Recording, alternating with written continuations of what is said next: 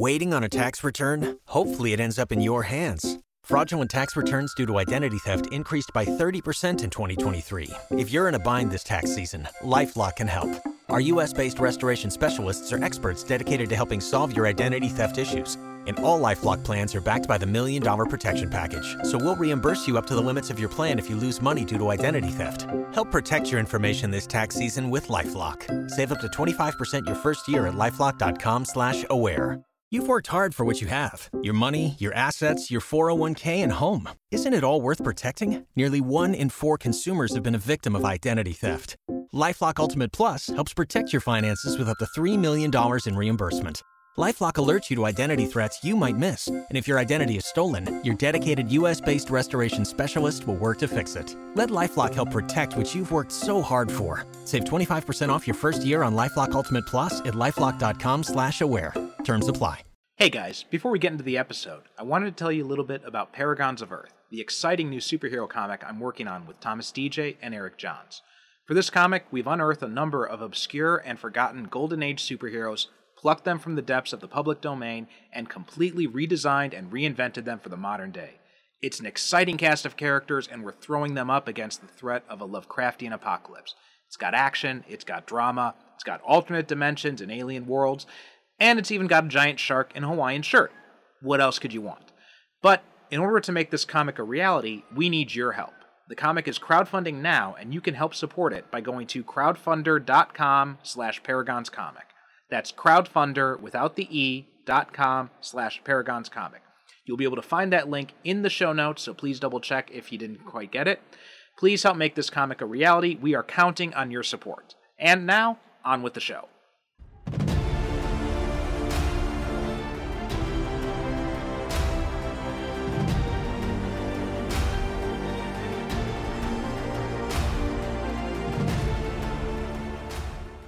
And yet you've returned to reason with me once again. My son, I have tried to anticipate your every question. This was one I'd. I'd hoped you would not ask. My attachment. Um. The feelings which I have developed for a certain human being have deeply affected me, Father. You cannot serve humanity by investing your time and emotion in one human being at the expense of the rest. The concepts are mutually exclusive. And if I no longer wish to serve humanity, is this how you repay their gratitude?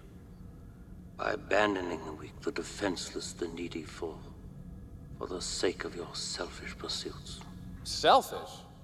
After all I've done for them? Will there ever come a time when I've served enough? At least they get a chance for happiness. I only ask as much, no more. Yours is a high happiness. The fulfillment of your mission, the inspiration you must have felt. You must have felt that happiness within you. My son, surely you cannot deny that feeling. No. I cannot any more than I can deny the other, which is stronger in me, Father. So much stronger.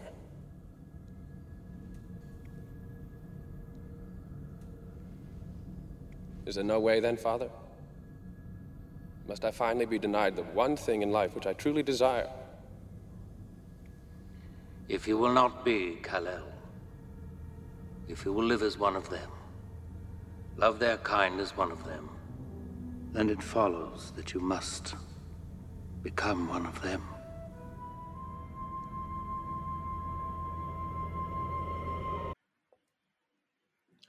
Welcome to the Superhero Cinephiles podcast. I'm your host Perry Constantine, and welcoming back another ge- another returning guest. And man, it's been a long time since we chatted. Nic, how you doing today? I'm doing quite well, Perry. Thank you very much. Yeah, I'm glad you reached out to to say, hey, have you thought about what you want to do next? Because I actually was, and I just hadn't reached out the other way. So, yeah. Yeah, it, has been a while. It it was crazy when we were talking just before we just got off um, before we started recording and how how long it's been since the last time we we we had you on the show and it it feels it doesn't feel like it had been that long ago and then I realized like man I got to reach out to Nic and see if he wants to come back on. Yeah, I can't think of how long it was specifically, but I know listeners. I'm sure you can look back uh, to you know whenever RIPD was last posted, and that will mm. be the length of time approximately uh, between this episode and that one. So more or less, yeah. Uh, so, how you doing? Good, what man. uh, sorry, I just uh, why don't you tell people a little bit about remind people who you are since it has been a minute. Sure, sure thing. Uh, yeah, so I am uh, Baldwin. I'm uh, at Nick Loves Movies, N I C L U V Love, uh, on Twitter and Instagram and all the many, many social apps now these days. But my wife and I host a podcast called In Love with Movies, uh, which we've been happy to have Perry on in the past before as well.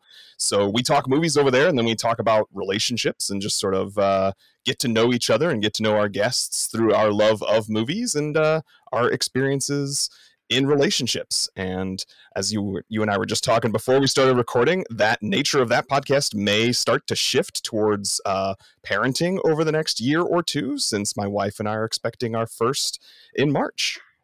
Good, congratulations on that again. Uh, which again, we were talking about that off mic. Um, yeah, and me with with uh, with two of my own, I'd be happy to come back on and talk more about that stuff. I'd love that. Yeah.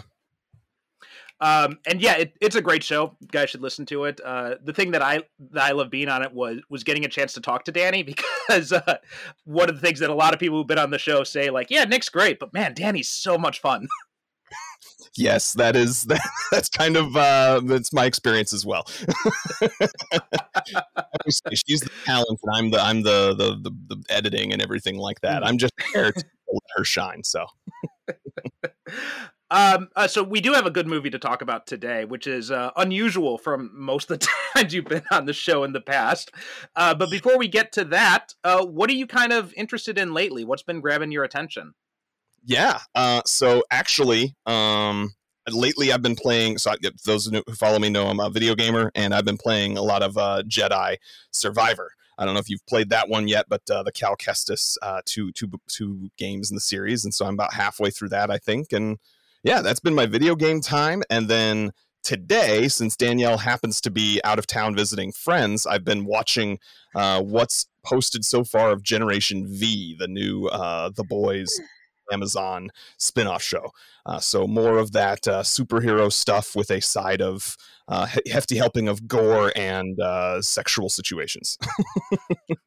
nice. Yeah, I just I didn't realize that that had that, that was even being made. I had somehow that had just completely fallen under my radar. And then I was on YouTube and I'm looking at a bunch of trailers and catching up on stuff. And I saw Gen V. I'm like, all right, let's see what this is. And then I'm like, wait a minute, that's a Homelander statue. I'm like, and then I realized it's a it's a boys spinoff. So um, I haven't checked it out yet though, but I have. Um, uh, it does look pretty interesting. I've been hearing some good stuff about it since it came out, so I am looking forward to getting to that uh, soon.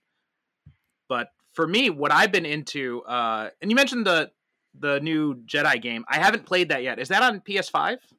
It is. It is. Um, that's and that's how I have it. So yeah, yeah. I, I think I'm that's, behind. That's the reason why. Yeah, I've got to. I still have to get a PS5. So, um, and I've been I've been watching the prices. Yeah, I've been watching the prices, waiting for them to come down, and um, and you can do all the PS4 stuff on the PS5. So I think I'm just going to sell my PS4 and mm. use it to fund the PS5 when it gets to that point.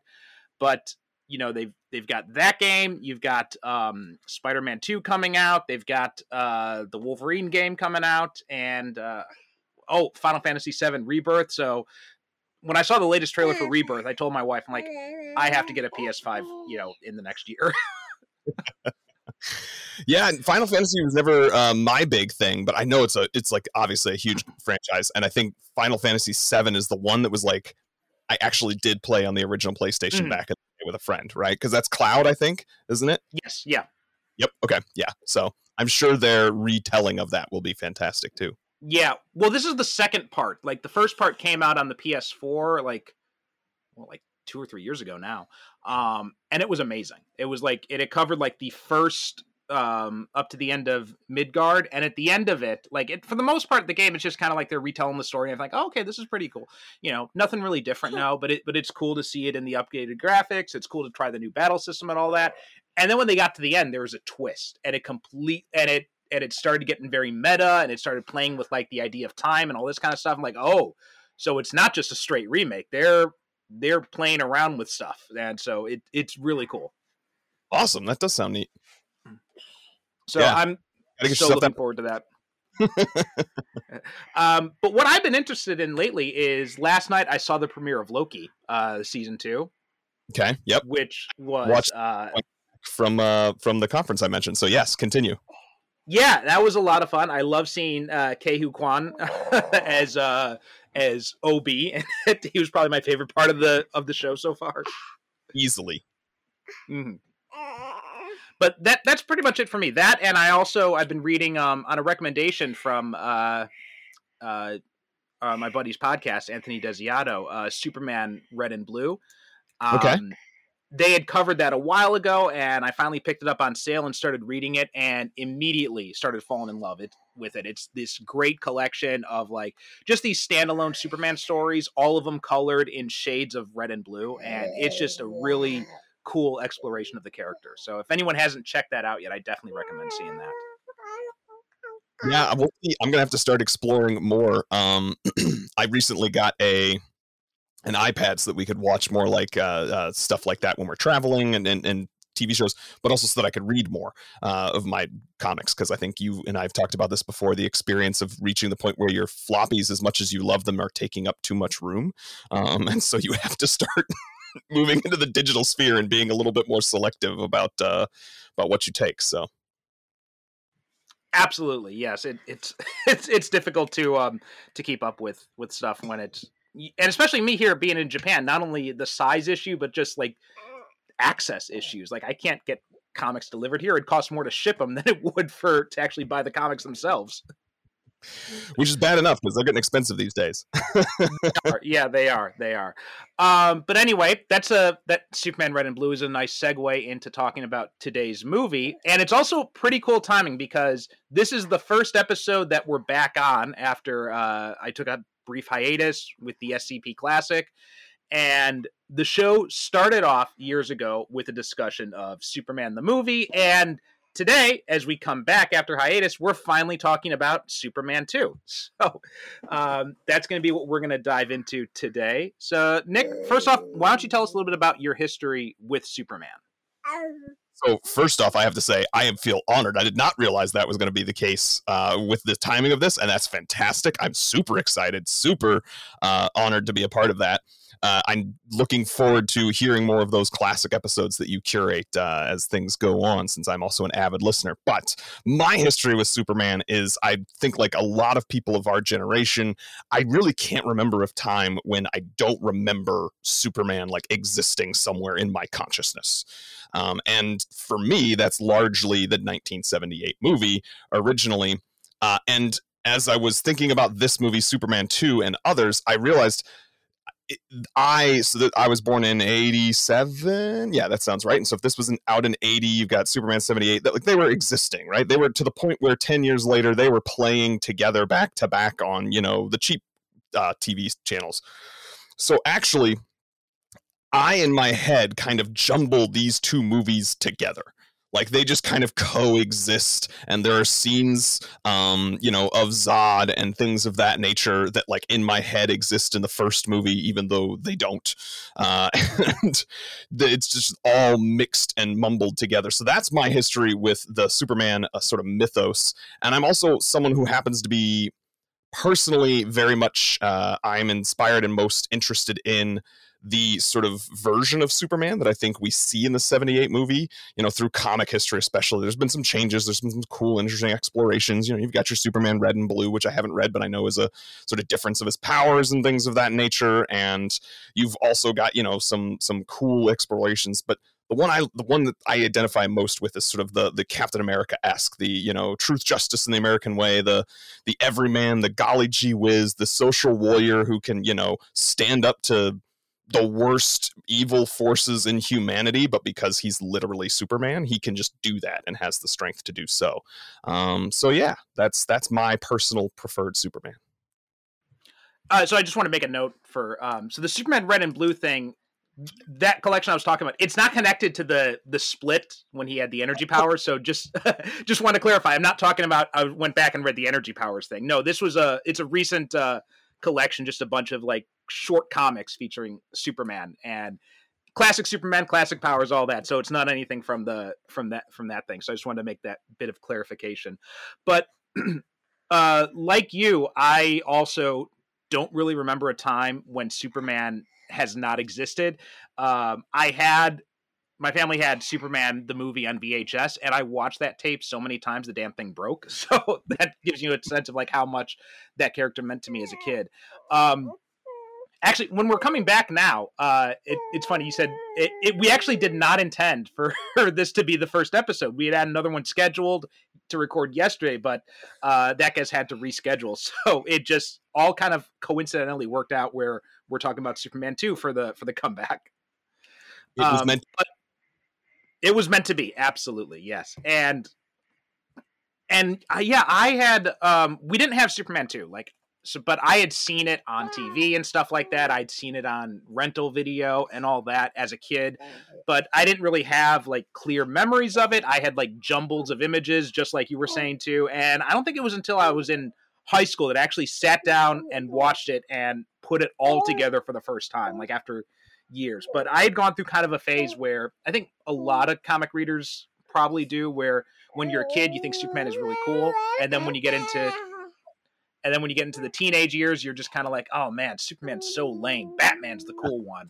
Yep. Um, and and then eventually I came around again, in big part thanks to my late co-host, uh, Derek Ferguson. He was, you know, he's a big Superman fan. I was talking with him at the time, and also um, one of my teachers, uh, Bernie Gersmeyer, who's also been a guest on the show, talked about, you know, was a big Superman fan all throughout high school when I was in high school. And so that kind of made me say, like, let me go check it out again, which happened to be like the Loeb Kelly era of Superman, which was, which brought me back into the fold and made me a fan of the character all over again.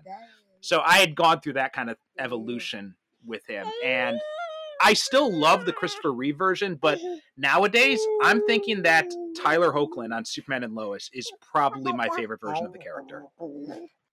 I can understand that. I actually am partial to my memories of uh, Brandon Rabb, uh, who you know listeners may know actually from.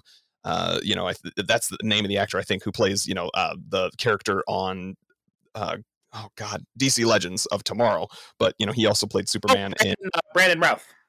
Ralph, thank you. I said Rab. Yeah. I think that's actually a kid I knew in high school. Um, yeah, Brandon Ralph. Uh, yeah, and you know, I actually really enjoy Superman Returns, uh, which actually coincidentally has kind of a, an interesting tie to this movie in some ways, which we may or may not get into. But uh, yeah, I like that. I, I mean, and I think it's like it's the Christopher Reeves, but I don't know, just something a little bit more. And it might actually, it, honestly, especially after my rewatch today, because I was watching uh, this one today, I'm like just feels dated. Like, I mean, I really like Christopher Reeves. I like what he, you know, the, the kind of like version of the character as it's written, and I think he did a good job, but it just feels a little too dated for me at this point. So, no, I definitely understand that. And yeah, I love Brandon Routh as well. Um, you know, Superman Returns definitely has problems with it, but I thought the the one problem that it did not have was him. Like he was great, and then when we got to see him in Crisis uh, on Infinite Earths, you know, reprising the character and you know, really kind of embodying him. I, I made me wish we got to see like, you know, him have a longer tail as, as, Superman, and especially his Clark Kent. I think his Clark Kent was my favorite thing about Superman Returns because he was. Because one of the things that I don't like now about Reeves' performance is the Clark Kent side of it because he's just he's drawing too much attention to himself when he's being like this bumbling mount and you can't picture this guy as like being taken seriously by any newspaper editor ever. So and you can't you can't picture him as an investigative reporter or anything like that. He's just he's just over way too cartoonishly bumbling i felt. Yeah. whereas brandon routh is like you know very he he fades into the background. He's like the ultimate wallflower and it's like you never mm. so you know you know, like the famous scene from The Wire with Stringer Bell saying, like, you know, are you taking notes on a fucking criminal conspiracy? And he tears the paper out and he throws it away. you could picture Clark Kent sitting in the background of that scene, Brandon Routh Clark Kent, and then just kind of like quietly moving over and picking the paper out of the out of the trash bin. And nobody would have noticed. And nobody would notice he was there. Exactly. Yeah. So I'm like, that's why he'd be perfect as an investigative reporter. Cars honking at him as he's crossing the street, or you know, Mhm. over a very obvious bearskin rug. Like when that happened in this one, as I was watching today, I because I'd completely forgotten. I was like, "Oh my god, that is just ridiculous." and yes, no one would believe that person. That person could not uh, melt into the back of a room. So Absolutely, yeah. There are definitely some aspects. I mean, like when it comes to playing Superman, Christopher Reeve is still like the gold standard. But when it comes to Clark Kent, like there there are other versions that I that I definitely prefer. Um, now, before we get too much into it, so this movie has a lot of different versions. So, which version did you end up watching for today? that is a solid question. As far as I understand it, it is the theatrical cut because, uh, as I'm sure you would know, and then listeners who are Superman fans will know, there's a Donner cut. I think there are others. I did not realize until I opened the package for the first time today. I recently got a 4K version of all of the Superman movies, and it was a package deal I saw on Amazon or something. Anyway, uh, I bought it thinking, cool, all four of the you know Superman movies, half of which are good. Uh, and then when I opened it today, I realized the Donner cut is its own 4K in that package. Uh, and I had aspirations of watching both, but I did not manage to find the time with other things that I had to do today, unfortunately. So uh, the original theatrical cut uh, that starts with our uh, hero, so to speak, um, his mother, you know, sort of the the we've got Zod, and then when we're first on Earth, we've got uh, the terrorists at the Eiffel Tower. That's the the version that I I watched. And I think the beginning of the Donner cut is different. So that's something else I was going to say when I was saying I confused sort of the first two movies. Uh, growing up, I never owned them, and I don't think I had ever watched them from start to finish like yourself until I was at least in high school, and then where you know in like the end of my high school middle of whatever they the the donner cut became a thing. And then so i think half the times that i've watched this movie i've been watching the donner cut whether i realize it or not. And so now even more so there's like all of these things just sort of jumbled in my brain that are all three of these movies. Um, but yeah that's my long-winded way of answering your question i watched the theatrical version for today I'm actually kind of glad you did because I did watch the Donner cut. That's the version I have. I don't have the. I used to have the theatrical version, but when um when I got the Donner cut, I ended up selling it.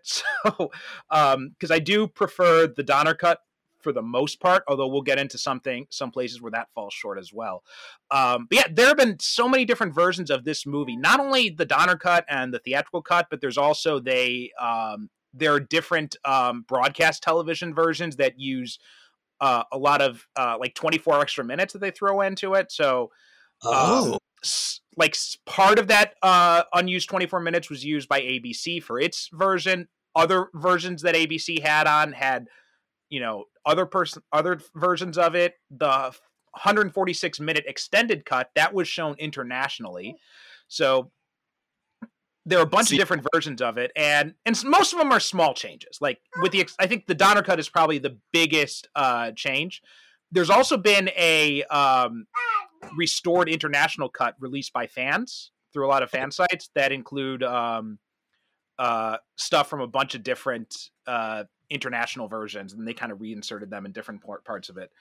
And uh, but for my part, I generally prefer the the Donner cut, and that was one that was almost considered lost to time, like because famously, for people who don't know the story here, um, Richard Donner was shooting uh, Superman and Superman two back to back, and um, the producers of the movie were um, the uh, a father and son team, the Salkinds, and they had a lot of problems with Donner during the production of the movie, and he was going over budget and over time. So they had actually.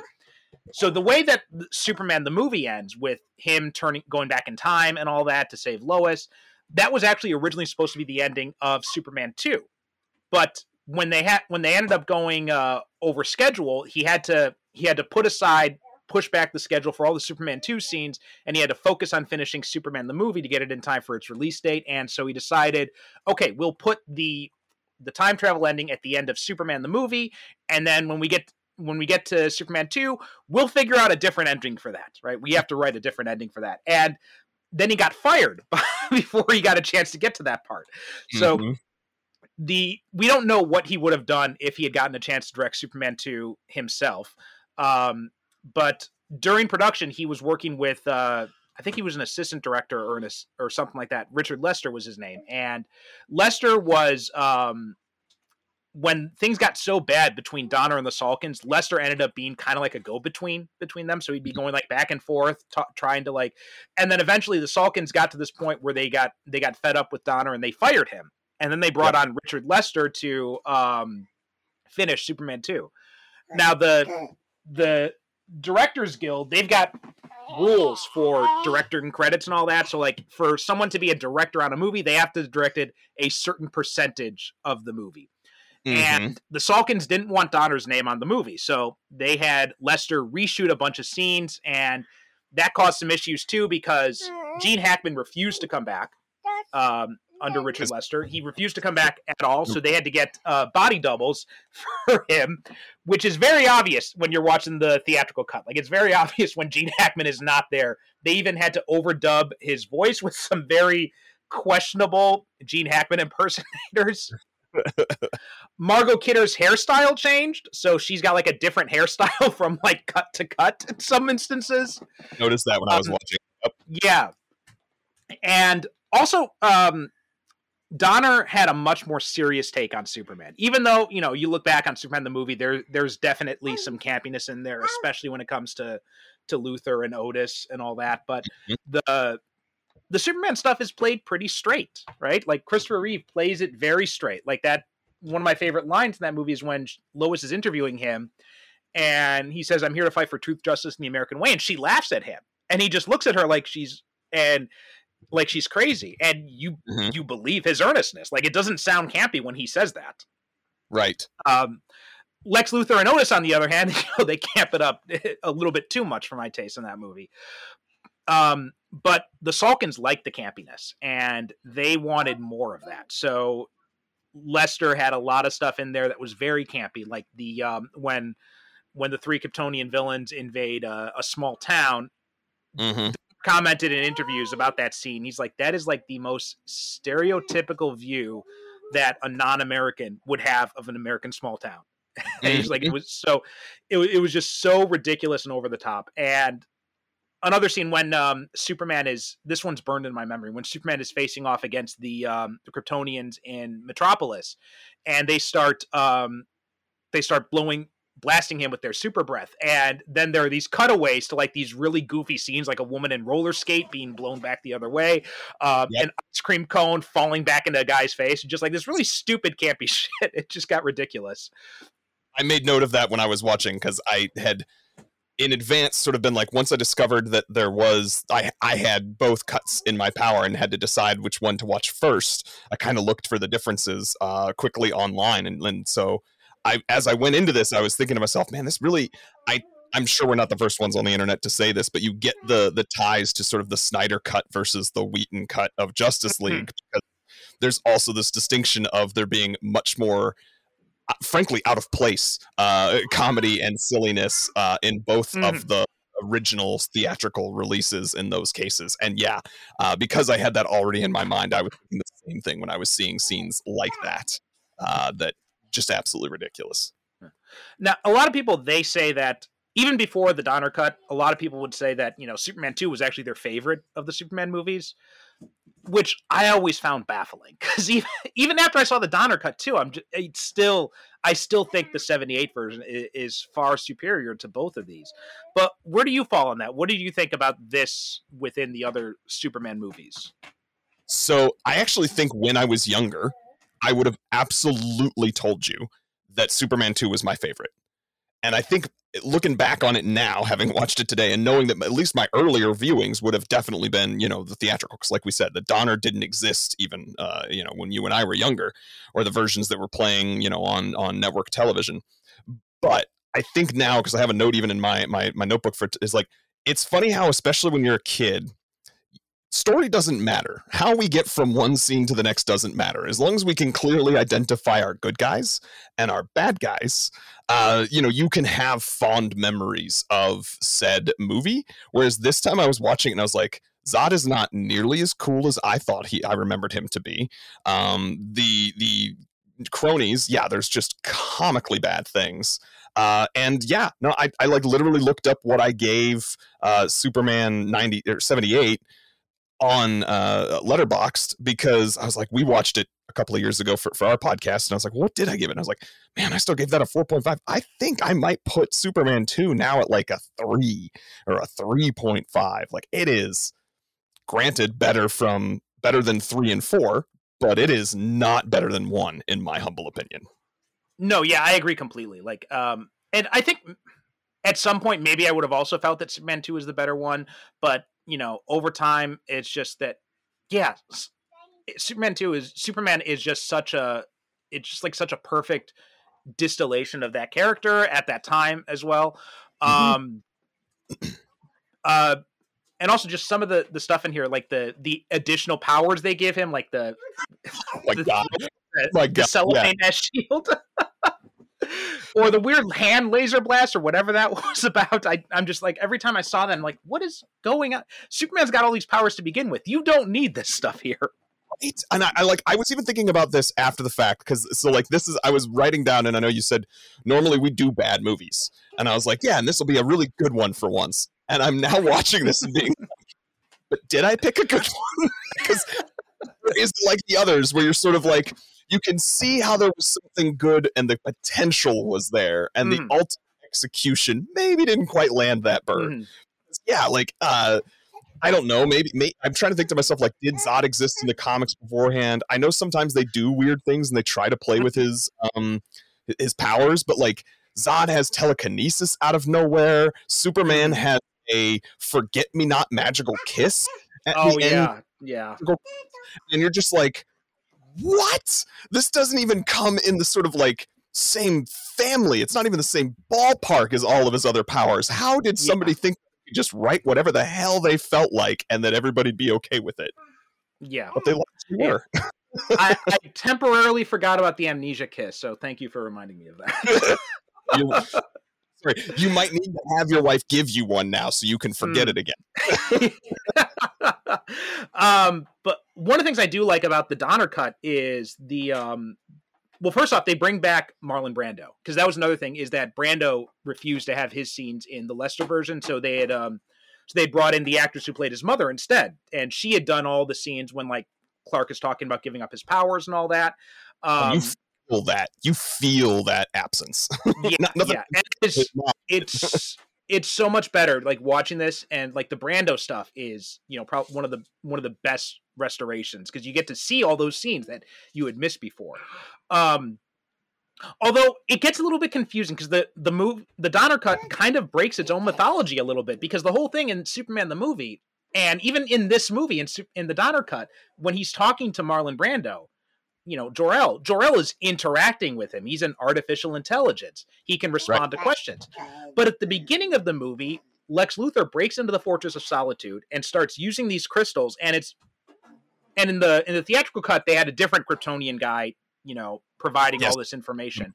Was, yeah, like the um, yeah, yeah but this time it uh. was it was Brando, and it's like all pre-recorded and stuff like that. I'm like, wait, this doesn't make any sense now because so is it just are there two versions of of Jor-El at the at the fortress? Like, how does he bring in the artificial intelligence one, and how does he just bring the pre-recorded one? So that was kind of a weird thing that I thought, and this, it had the same problem in Superman two, in Superman Returns as well, when Kevin Spacey's Lex Luthor goes back in the fortress, and it's all like it's like all pre-recorded stuff. Yeah, yeah. I'd forgotten that piece, but that makes complete sense. And, and in the theatrical, there's almost this weird um middle between those two because he's playing with the hmm. crystals mm. and causes the, the librarian to show up. But then at other times he's got the mother there, and then the mother's explaining things, and he's sort of like asking questions, uh, almost just rhetorically out loud. You know what I mean, or to Miss mm-hmm. Tessma there, and then.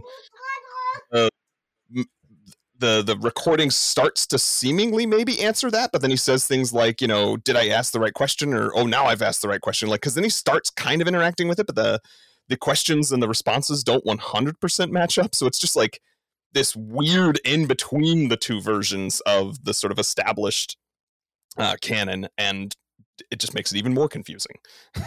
Yeah yeah. Um one of the things I do like is the first scene we see with uh well there are two things I like too um because Donner's version restores the original idea where when Superman deflects the missile into space that ends up striking the the Phantom Zone container or whatever it is which again I think is a weird thing but and that's how they get free. So Superman inadvertently releases them from the Phantom Zone which I thought was a, a nice little touch right? The whole idea of like unintended consequences and all that. Whereas in this one it's it's from the it's from the terrorists or something, I believe, right? In the theatrical cut. It's so is it a, it's a missile in the Donner cut? Is that what you're saying? yeah. So in the in the it's the the missiles from the first Superman movie. Ah, okay, okay, okay. That yes, that makes more sense. In this one, they kind of do the same thing, um, except to me, if it's a missile that can keep flying, that's uh, you know my brain accepts it better. This one, yeah, it's the terrorists uh, in Paris have a uh, hydrogen bomb uh, that they're mm-hmm. going to blow up on the Eiffel Tower, which, like, for just so many reasons, uh, and it's clear that it's you know it's just like ah we're obsessed with uh, you know hydrogen bombs and nuclear power and things like that because it's the 70s and the 80s, so you mm-hmm. know we're can't think about anything else. Um, but then he like it, it, it's locked in an elevator from them and so he to save everyone like throws that into space and then it sort of they show it exploding somewhere in space and the the distance is not entirely clear but it seems to me like it has to be close that the phantom zone disk is like just in Earth's orbit, basically. Uh, and then, yeah, the the explosion of a hydrogen bomb in space somehow, you know, uh, uh, reverberates to break the the Phantom Zone. So I'm glad to hear you're a fan of it because that storyline I wrote, I was like, this is absurd. What are the chances that that phantom zone would be flying by there? And then also when his mother is the one who's explaining how that works and the fact that your father, you know, these were these criminal elements and he he we created our scientists uh, created the phantom zone. You should know there's only one thing that might possibly break it and it's what you would call a hydrogen bomb. And it's just like come on yeah. No, I, yeah. I, agree with you. It is ridiculous, and even even in the Donner, like I prefer the Donner cut version of that scene. But honestly, I think the better way to do this is not have it conveniently flying by Earth at that exact moment, because that is it is comically coincidental. Um, what I think would have been better is you've got all this technology in the fortress anyway. Have a device, just like in the comic books. They there's a Phantom Zone projector. There's a device that opens a portal to the Phantom Zone. Have Lex Luthor break into the fortress and find out about the villains and then use the projector and release them. That would make so much more sense. And you've got all the elements right there in that scene, and they don't do that very simple thing. Wow, I mean, yeah, yeah, I mean, you fixed it. You fixed it, and I think, but you maybe explained the only reason I could think of tied to obsession with atom bombs at the time of why they did it the way they did, which is the unintended consequences element. And I'm mm. with you though. Having it be the thing that ties back to the first movie and having it be that rocket from there as opposed to some random thing from terrorists that if they'd have blown this bomb up they would have mm. clearly been blowing themselves up as well like um but yeah i think it's the whole like ah you know we think we understand these weapons but you know we never know what evil mm-hmm. we're actually unleashing from them um right yeah yeah, yeah. I'm I'm with you. Luthor and the the Fortress of Solitude, a way better way to do that. Yeah, yeah. Um, but another thing that the Donner cut restores is an opening scene where uh, Lois figures out that Clark is Superman. Like she's looking at, and this, I'm I'm I'm torn about this scene because there are things I absolutely love about it and things I absolutely hate about it. The okay. thing I love about it is the fact that you know we see Lois using her brain. Like she's looking at this picture of Superman. She looks at Clark she starts drawing the glasses over Superman's picture and and then she realizes, holy crap. And so good, yeah. And then she shows it to but what I don't like about it is when she then says, she's like, You're not gonna let me die. And then she jumps out the window to prove that he's Superman. and then he does this, and then he races down there and he makes it so that he slows her down with his super breath. He releases the um, the awning, and then she bounces off of that and falls into the food cart. And he zips zips back up to the office in super speed. And he looks out the window. He's like, "Lois, what did you do?" That like, is. I, so I don't know how much you remember the the theatrical. So basically, the same thing happens in the theatrical. Falls, yeah, right was just gonna say, except there's like a Niagara Falls element where she says, you know, I figured it out. I'm gonna jump out of this. Uh, I'm gonna, I believe in it enough, and then throws herself in the water. And he's kind of comically like feigning that he's running, but clearly, obviously not running. Mm-hmm. He like you know, uh, similarly laser eyes something to floaty. Um, yeah, yeah, and it's, it's like that if I'm remembering correctly. In my opinion, it's the yeah. same mechanism. The problem that you have with it is still there. it's exactly. Not- it's still the it's still the fact that Lois is like I get the I get what they're trying to you know Lois is so brash and headstrong that she's and she's so solid sold on her convictions here, but it still felt like like I I I, I have got as I get older, I've got mixed opinions on Margot Kidder's Lois Lane. Mm. There are times when I absolutely love her, and then there are other times when I'm just like, "What are you doing?" like the the scene I hate the most in Superman move the movie is still the "Can you read my mind?" thing when they're flying. Like it's just when when she's um, reciting that god awful poem in her mind. I'm just like, no, this is just no no dialogue in this scene. Just have the instrumental score in the background. That's all you need. Like the the whole "Can you read my mind?" thing is it always makes me cringe. Yeah, yeah. There's choices. choices were made. Well, especially when now we've seen other versions of Lois Lane since that are so much more um you know, so much more stronger female characters like Teri Hatcher great for the most part, although I still have some issues with her performances as well. Like there's all definitely some like you know rom-com cliche stuff that she falls into in that and but you know like Erica Durance on Smallville amazing you know, Bitsie Tulloch on Superman and Lois, also amazing. Even to an extent, Amy Adams, right? She does a lot of.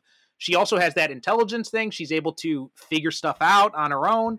Um, and but yeah, so when I go back to Margot Kidder and see her going gaga over Superman, it just feels it feels reductive. Yeah, I would agree with that. And I think that that's probably a um consequence of writers overall of the time. Um, you know what I mean? Like, the, even in envisioning a strong female character, there has to be like certain things that e- uh, even a strong female character is, sub, you know, uh, uh, subject to. Our most recent episode of our podcast, we were covering The Godfather, which I'm sure you know is penned by Mario Puzo, the same person who wrote the screenplay for both Superman 1 and Superman 2. And long story short, he isn't the best for female characters having depth. So when you compare them maybe to The Godfather, actually, uh, you know, Lois Lane is next level, uh, and I'm not surprised that he still makes her fall into certain tropes of hysteria and uh, you know rom comminess. So. Well, actually, Mario Puzo, and I'm not sure how much of this is um, you know apocryphal or how much of it is true but what i heard was that he had a gambling problem and so he wrote he took the job to write the superman movies because to to, to get out of his gambling debts and apparently they had to like lock him in his hotel room so he wouldn't go down to the casino and gamble while he was writing the when he was writing the script and um, but a lot of what he wrote was apparently not very good. Like apparently it was like very campy, and they didn't really like it. Um, but because he's Mario Puzo, he kept the screen credit. But most of this movie, from what I understand, it's actually Tom Mankiewicz is is most of what you see in the finished products. Okay, I don't even think I remember seeing that as one of the names in the credits officially speaking. No, he's I don't think he's credited. Um, he's credited on the Donner cut, I think, as like a consulting producer or something like that. Um, but he's not credited as as writer, I don't believe. Like it, it's something along those lines. Like he had done a lot of rewrites to like kind of like you know make it serviceable. um, it's funny you mentioned The Godfather. Just a side note. I'm actually going to be covering that in my class this coming week, so um, I'll have to go and listen to that episode before I do. See if that brings up any new points I hadn't considered. I would love that. Yeah, my wife even brought some stuff up I'd never thought of before. So, yeah, I'll have to check that out. Uh, so that episode is that episode out already on the on your feed? Yes, that would have been the Okay. start of this most recent season for us. So uh, that Okay, great.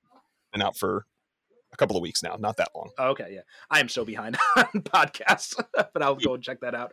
Um, Well, but yeah, And I hope you enjoy. the thing that this that the Donner cut does, there there's another scene they throw in there too, which is actually a screen test. It was like the first screen test between um, Christopher Reeve and Margot Kidder, and and they insert it as an actual scene. It's the scene in the hotel room when um, so part of the story is Lois and Clark are assigned to go undercover at this um, at this uh, Niagara Falls resort where they've apparently been bilking newlyweds out of money. And in the Lester cut, this is how in both versions, this is how she finds out for sure that he's Superman. Um, in the Lester cut, he trips and he falls into the fireplace and he doesn't burn his hand. so you're, that's what you're talking about when he trips on the bearskin rug, which I do not like that version at all. But And I mean, um, she's literally in front of the fire so that she can uh, warm herself up after having been in Niagara Falls. So you just had like a 20 minute sequence that is all him, artfully ish, managing to hide it from her. And then he just trips and falls. And I just, I can't, I can't reconcile those things because in my head, it's like him. Even the bumbling idiot version of Clark we've been talking about, like that is an intentional act. And if you mhm. to be an intentional act, then he doesn't trip on that thing tr- genuinely. You know what I mean? Like so. Anyway, continue. I'm sorry I interrupted you. No, you're you're absolutely right. And um, the the version that we get in the screen test version is, you know, she pulls out a gun on him, And- Oh, okay. And uh, so I don't know if you remember this, but yeah, she pulls a gun on him, and he and she's like, "I'm sure you're Superman. I'm going to prove it." And he's like, "No, no, I'm not Superman. I'm not Superman." And she's like, "Yeah, you're the bullet's going to bounce right off." He's like, "No, you're going to kill me." And she pulls the trigger, and the gun goes off, and he just flinches, and he says, and he just shies. He takes off his glasses, and he's and she's like, "I knew it." And he says, "You do realize now, if you had been wrong, Clark Kent would have been dead." And Lois goes with a blank, Oh, which I still have some issues with that because you know, even though he's he's invulnerable, wouldn't he still feel the bullet against his skin or something like that? Is kind of the thing I'm going back on, but but even so, I do like that better than like the bumbling he trips and falls into the fireplace thing. yeah. I wonder if they just again because we, we were talking about it being more serious. The Donner cut, like they thought that was too. They thought it was too serious because that's. I mean, that's Mm. that's some, that's some heavy stuff when you actually stop and think about. it. Like it's it's bad enough that she's in both versions willing to kind of sacrifice herself potentially. Mhm. but she is like i am willing to almost commit murder at least you know what i mean because i mean Yeah. she, obviously she knew it was a blank and that's a really smart thing and that's very uh, her but blanks can can have problems too for one thing as we know from recent uh, events but also Well, yeah, Brandon Lee, yeah. yeah and you, you just don't know uh, and and you as a viewer still have to kind of have been in that scene with her where you think she's actually going to shoot the man and that's Mhm. like a dark place to let yourself go so um Yeah. yeah, it's it's definitely a lighter version Mhm. but i'm with you i think that sounds much more solid and it it's it shows how what great chemistry they have. Is like this is the first time they're appearing on camera together in this scene, and it works very well. Like there obviously there's some problems because they had to use a screen test version, so you know his glasses are different. He's a little bit thinner because this is before he put on all the muscle for it. So, which I think actually kind of works better because it makes you think that he's wearing like a big suit to hide that he's hide his physique or something like that. Um, okay yeah um, but yeah, I like that scene so much better. Uh, another thing that this does is Superman 2, the theatrical version, created this long-standing idea that persists to this day in fandom that Superman can't have sex with a human woman, right? The famous conversation from Mallrats, the famous Man of Steel, Women of Kleenex essay, and I think it was in Playboy originally, all this kind of stuff. And and a big and the thing a lot of people go to is they go to the theatrical cut because Clark gives up his powers and then he sleeps with Lois. Whereas Right. in this movie, they flip it. Right? He sleeps with her first and then he talks to Jor-El about giving up his powers. okay And it completely takes that it completely takes that out of it. And I thought that was that was a pretty it was a pretty interesting choice for for Donner to make because I don't know if that was originally in the script or or what, but um I thought it was interesting that he makes this commitment to Lois first and you know they consummate their relationship and then he decides I want to be with her I want to stop being Superman. Yeah, I actually think I would like that better. Not only because it creates, you know, like you said, a whole different uh, conversation around whether Superman can have sex or not, which obviously the comics have treated differently uh, at this point in in in you know sort of uh, canon. But to me, um, I think it the it almost felt like it came out of nowhere when I was watching the theatrical. It's like we sort of established that he cares for her in the first one obviously like he you know he cries and you know wants to turn time back and on all that jazz. Uh, and then we have this like cute way that she's treating him in this one but you don't really feel the emotion for him to sort of justify that decision if that makes sense. Like it's like i'm just going to make this decision and then things happen after the fact versus oh, this is real. I have this very real relationship with this person. I'm going to now take the plunge. Um, mm-hmm. And maybe that's my, I don't know, American sensibilities or something like that. I've talked before on different podcasts about different versions of love and, and you know committed love romantic love intimate love and and i prefer the sort of establishing of intimate love first before making one's commitment uh, mm-hmm. and so maybe what's coming through i don't know but uh, yeah it just tracks better for me that he's commit like he's sort of intimate to her and then makes that commitment in mm. choosing to you know jump off uh, and i don't just mean intimate in like the biblical sense everyone i mean mm. like you know as a person um yeah so i definitely prefer that and and as you're citing some of these examples from the donner cut i'm more and more confident that i have seen it at some point along the way and dis- in, uh, if it weren't for watching it today, I think I'd be completely lost in my memory of which one was which. Uh, so I'm glad that I have one fresh uh, and know exactly what was in the theatrical cut based upon what I saw today. Another thing I like about the the Donner version of that scene too is when Lois comes into it, right? So in in both versions, right? You know, you've got in the theatrical cut he's talking to Lara, and the in the Donner cut he's talking to Jor-El, but in the in the in the Donner version, Lois Lois comes in in, in both, and she's like kind of in the background there. But in the Donner cut, she's wearing the soup. She's wearing Superman's shirt. Like so, uh, so I thought it was. And, and, like she's only wearing the Superman shirt, and then like you know she's like naked from the waist. So I thought that was another like you know kind of like you know maybe it was a t- they thought it was a little bit too racy for a Superman movie too because that yeah. further implies an added level of intimacy. Yeah, and it's like I don't know whether it had happened in the comics. Um, obviously, it hadn't happened in the in the Superman sort of TV shows or or movies by mm. that point. But even just you know, they go off to bed clearly in the theatrical one, and but that you don't see anything. Versus, I think you're right. Like the the, the sort of coming out in a nothing but a button down shirt uh, of your gentleman is sort of the universal sign in mm. especially mm. 80s movies we just got it on. So. Uh, um, well, you might be right. It's the too risque. Yeah, and actually, the, that's a good point about the comics because that wouldn't have happened in the comics by this point because this came out in um, you know they were filming it in the in the seven in late seventies, so that was still they're still very much in Silver Age territory. Lois didn't even know Clark was Superman. That wasn't that didn't come start come to the fore, and they start getting like into a little bit more adult situations with like Lois and Clark and their intimacy that probably did not start happening until the 90s and mm-hmm. probably also influenced by the the aging up of a lot of the readership but also by Lois and Clark because they had a whole thing on the on Lois and Clark about them consummating their marriage and all that. Yeah, I vaguely remember that because I was watching bits of that show too, and that that makes complete sense for sure.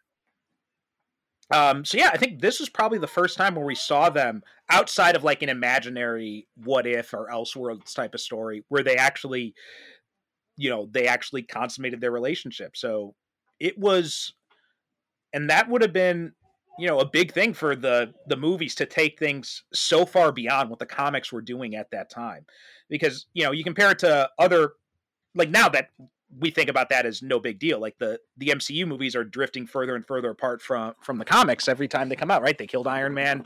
Uh, Steve Rogers is gone.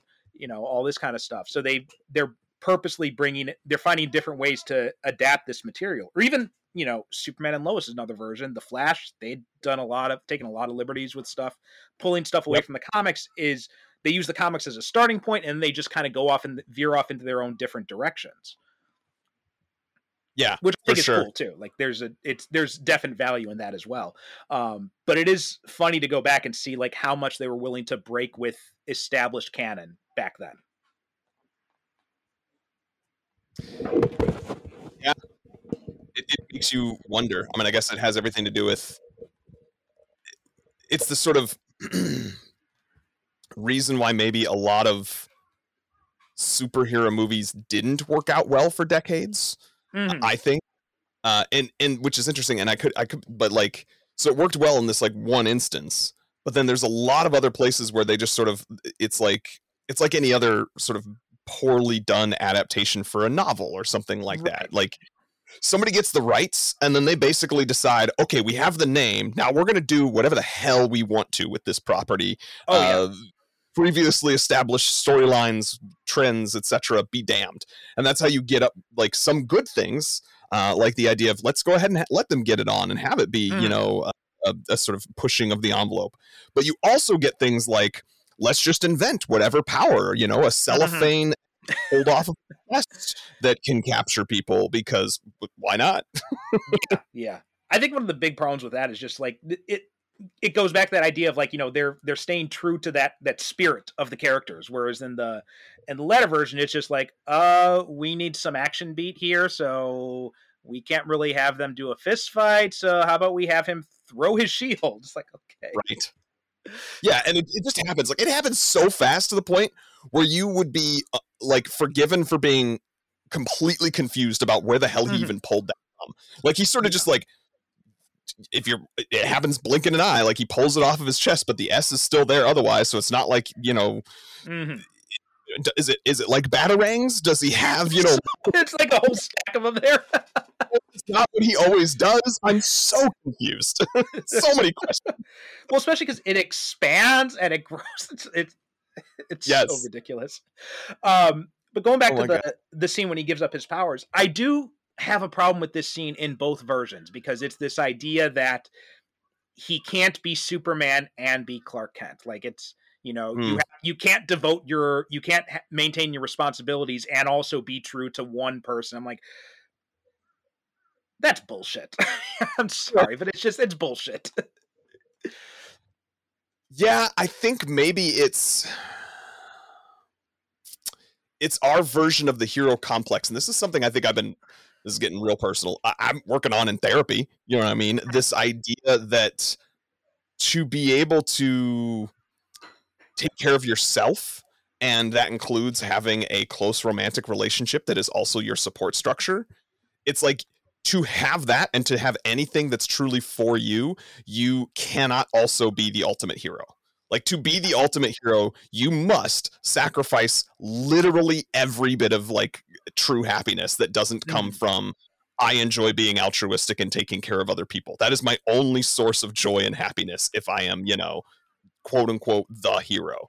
Yeah, Uh, and I. I think that's probably where it comes from, but I'm yeah, I'm with you. I'm glad that we have sort of I also personally think maybe that comes from versions of tas- toxic masculinity in our culture and Oh, the yeah, idea that like man just be the provider and that's the only thing and then Mhm.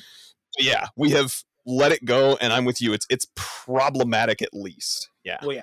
I mean, I think that's one of the pro- the more I watch, go back and watch these movies. I think that's one of the biggest problems I have with it is it it, it kind of takes the human element out of Superman a lot because you know Clark Kent in these movies is just a mask. He's just this way for Clark to blend in and to keep his ear to the ground. But he, whereas you know, and a big part of that is what they were basing it on the time. That was very similar to what they were doing in the Silver Age at the time. Sure. So I understand where they were coming from with it, but you know, looking back on it now, I'm just like I prefer the version where I thought um like my my interpretation of S- Superman is there there are three versions of the character. There's there's what I call Smallville Clark, the real Clark Kent, who he is when he's on the farm, who he is when he's with Ma and Pa Kent, who he is when he's with Lois and boys in the comic in the TV show or bull or son singular in the comics. Um who he is with and there's Metropolis Clark, that's where he's wearing the glasses, he's, you know, he's he's keeping him himself quiet, he's being buttoned down, like the Brandon Routh Clark. That's what I think of as Metropolis Clark. And then there's Superman, right? Like Smallville Clark is the real guy. Both Metropolis Clark and Superman are masks of some kind that he wears to to kind of hide who he really is. Yes, I completely agree with that interpretation. 100%. And I think yeah, these movies they completely lose that that human element cuz it's just all Superman. And then when he becomes Clark Kent, he's just all bumbling. You never really get the sense of who he is as Clark Kent, the real Clark Kent. Like that's one of the things I liked about Superman the animated series. One of the one of my favorite episodes of that show was the late Mr. Kent when um Clark is trying to uncover this. Um, he's trying to prove this this guy who's on death row was innocent. He gets the proof. He he's driving out, and then the the real perpetrator blows up his car, and there were witnesses, so he can't just come out and be like, "I was okay." So he has to stay hidden and make everybody think Clark Kent is dead, and then he goes back to to Smallville to see his parents, and um and they just get off the phone with the police and, and martha's like yes i know i understand my son's dead you, i heard you. And then she, then she turns around and clark's there at the table and and yeah. um and jonathan says he's like well it's not that he's at he's not really dead martha he just can't be clark anymore. And then clark says to him he's like but i am clark. I'd go crazy if i had to be superman 24 hours a day. Yeah. Yeah. And i think i think you're right about that in being an important element too of that there is that version of him in its sincerity mm. and i mm. think it speaks to the larger human condition and this gets at what you were saying from the start of this part of the conversation of like they remove all of the humanity from it like yeah part of the brilliance of superman is and so this is this is this is probably getting too deep also but like he's a great christ allegory literally mm. you know comes from heavens uh is the last son of the you know the father that you know wants to protect us kind of thing and has powers that no one can can understand and he uses them uh, for the betterment of mankind but the sort of importance a lot of times in the christian mythology is that christ is human mm-hmm. he is made man manifest. He is he is you know God embodied, right? Mm. But it's that he is also human aspect that makes it real, makes it matter. It's the fact that he can sacrifice. And the way Superman does that is, as you just described, has a true version of Clark that is the real him. And you get to know him as a human being. And the reason he cares about Earth, and the reason he's our Sturgent protector is because he is sort of human uh, by nurture, mm-hmm. even if not by nature, type of thing. Uh, and I think once you lose that, you lose a lot of the depth to the character, obviously. in fact, I think leaning on the Christ allegory is part of the problem a little bit. And, you know, I'm coming at this from an atheistic perspective, so I might be getting stuff wrong here. But my understanding is that the way he's often depicted in the Gospels is almost as like this perfect being, right? Even though he is of man, he is still very much like the perfect man. And I, I, when you were going through that whole thing, I was thinking back to Dogma and the the movie. And one of my favorite scenes in that movie is when they're all sitting around the fire and Chris Rock says he's like in the in the Bible, Jesus suddenly goes from ages 12 to 30. 12 to 30. Mm. What where are all mm-hmm. the gospels dealing with the missing years of his life? You know, why don't mm-hmm. we see anything about his relationships with his with his parents, with his brothers and sisters? Because you know, it's like he says, like you know, Mary gave birth to Christ a virgin, but she did have a husband, and you know, he wouldn't have stuck around if he wasn't getting laid. and so it does it and it, it makes sense right it makes sense that obviously mary and joseph would have consummated their marriage at some point and it makes sense that they didn't have condoms or birth control pills back then, so they w- that would have resulted in brothers and sisters. And odds so, are, yeah. And so you got to imagine, you know, what is it like living with brothers and sisters when you're the son of God? and how do you, and you know, where is the? We don't really see that part of it much from my you know half remembered memories of sunday school from when my parents forced me to go um, but i don't remember a whole lot of like jesus struggling with the his humanity and his mission or all that kind of stuff. So, and that's from a storytelling perspective. I mean, that's maybe that's fine for from a religious perspective, but from a storytelling perspective, that's a big thing to leave out. And I think these movies are really missing something when they leave those those aspects of it out. I completely agree with you. Uh, so I am someone who is has always had just sort of a, ongoing, continuous up and down uh, relationship with my faith. At this time uh, of this recording, yes, I would still consider myself a Christian. There's times in my life where I definitely have not been. Times in my life where I would have been more sure of that statement. But to address sort of what you're saying, a, I don't remember if it was the showrunners or just other people in analyzing it, but that's one of the things I love about Smallville too. Is it's mm-hmm. kind of an intentional exploration of that 12 to 30, right? Like, how did you just come out perfect or did you wrestle with that and mm-hmm. eventually, you know, kind of come to terms with it? And Smallville is a lot more of Clark making mistakes and sort of learning from it. And you obviously see him uh, getting to learn from uh, Ma and Pa Kent in that as well. And, and, so one of the some of the stories that stand out to me in terms of the gospel because they are examples of Christ losing his cool, so to speak, or, or like the the humanity showing. Uh, there's you know he sort of slips and and says like, "Why have thou forsaken me, Father?" Mm-hmm. You know what I mean? That's right. It's yeah, that yeah, moment. Yeah. Of, there's that one big one which everyone always talks about, and then I remember the I can distinctly remember the the group Young Life guy named Brecor, really great dude. Um, but he was kind of pointing out to us like the story of there's one where he finds uh, people like peddling goods or gambling or something. People dealing with money in the yeah. The, the he chases the money changers out of the temple. Yes, thank you. The temple, yeah, yeah. and and like that moment where he's sort of like he is not the you know I've got my shit together. I've got the facade of a superhero. I've got um. I'm able to keep my the other cheek, and that he's kicking over tables, he's breaking out whips and shit like that. Yeah, exactly, exactly. And so I agree with you that they are not more, more, uh, more, not as told as I think they probably should be. Um, and and the other problem that you have, and this is my problem as a larger organized religion, is you're also having them interpreted by uh, humans mm-hmm. who are flawed. And yeah. whether you believe in the faith or not, humans are flawed, and mm-hmm. we like to shit work for us. And I'm arguably doing the same thing for myself right now. But a lot of people like to just only talk about the perfect part and none right. of the, yeah. the humanity, which to me yeah, defeats the purpose. But we'll hmm. put that aside for another conversation.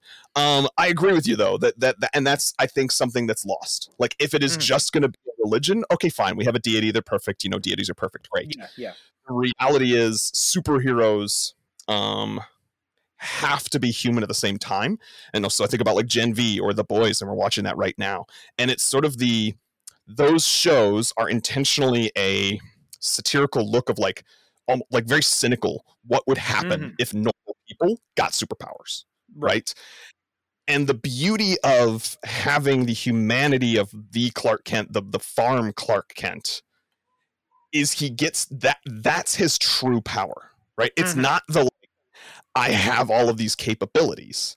It is that I have the sort of power of will to be a good human being, to to mm. want to do what's best for other people, to not use these powers to my advantage, to want to uh, defend the downtrodden, right? And mm-hmm.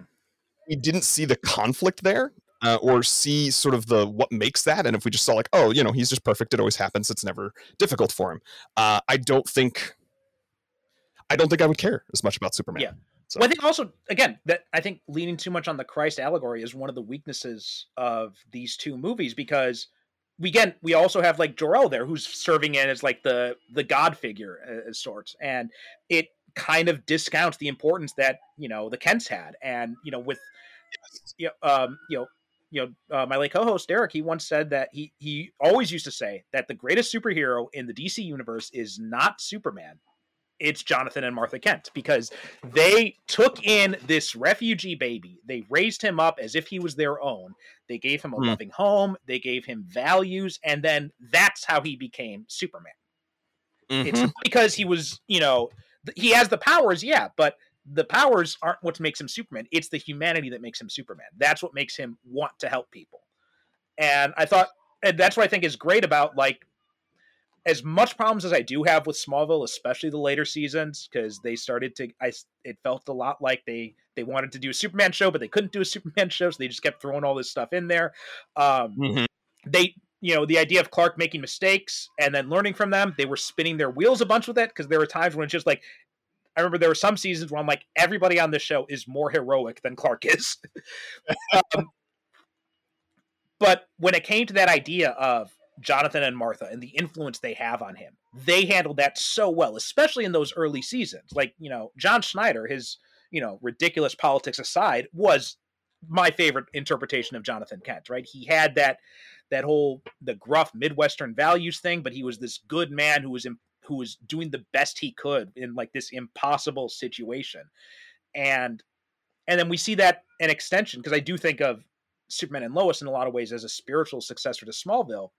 We do okay. see how much those Midwestern values that the Kents raised him with are really so much a key to his character and why he is the person he is. And we do see him make mistakes as a man. We see him struggle. Like, and we'll, because this actually does tie into Superman 2. I'll get back to that in a minute. But I'm not sure. Did you see um the last season of Superman and Lois season three?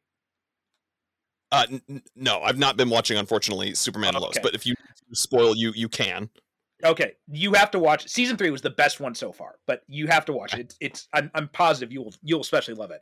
Um, but there's this one scene where there's this um, you know, his son, uh, his son John is dating this girl, and she's got this kind of like abusive father, a drug dealer, or something like that, and he um he steals John's truck, right? And so John steals it back. And then he he's like he threatens John, he threatens Lois even. And because John comes to Lois first and he tells her about it. And then she's like, No, I'll deal with this. I don't want your father to know. She goes and he pulls a gun on Lois and he tells her, eh, like, you know, and she goes back. And then Clark finds out. And he goes up and he and he's about to leave the house. And Lois is like, No, Clark, this isn't the job for Superman. And Clark just looks at her and he's like, He's not going. Clark Kent is going. And he goes and he confronts him as Clark Kent.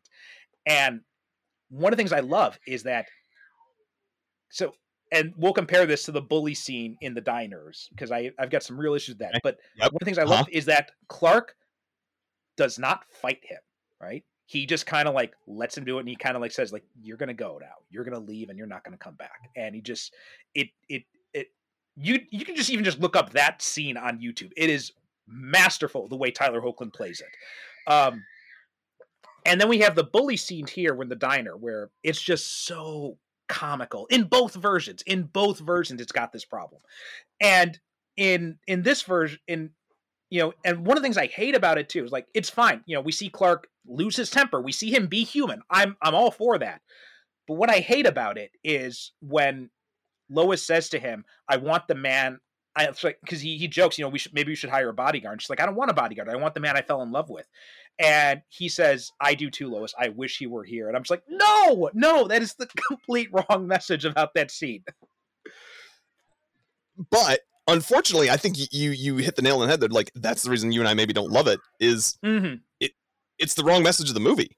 Like she in love with seemingly they spend more time showing how she's in love with Superman than they spend time showing she's in love with Clark Kent. Right, and even yeah. the Clark that she could be in love with, we don't really see that much of him dropping his facade of Metropolis Clark Kent. Mm-hmm. We only ever see uh, you know, maybe, maybe that happens uh, ap- after he's burnt his hand or not burnt his hand, and after he's not been shot, right? Mm-hmm. But like, not a lot of law. It's not a lot of time to establish, uh, you know, a true intimate uh, partnership and relationship right, and an understanding.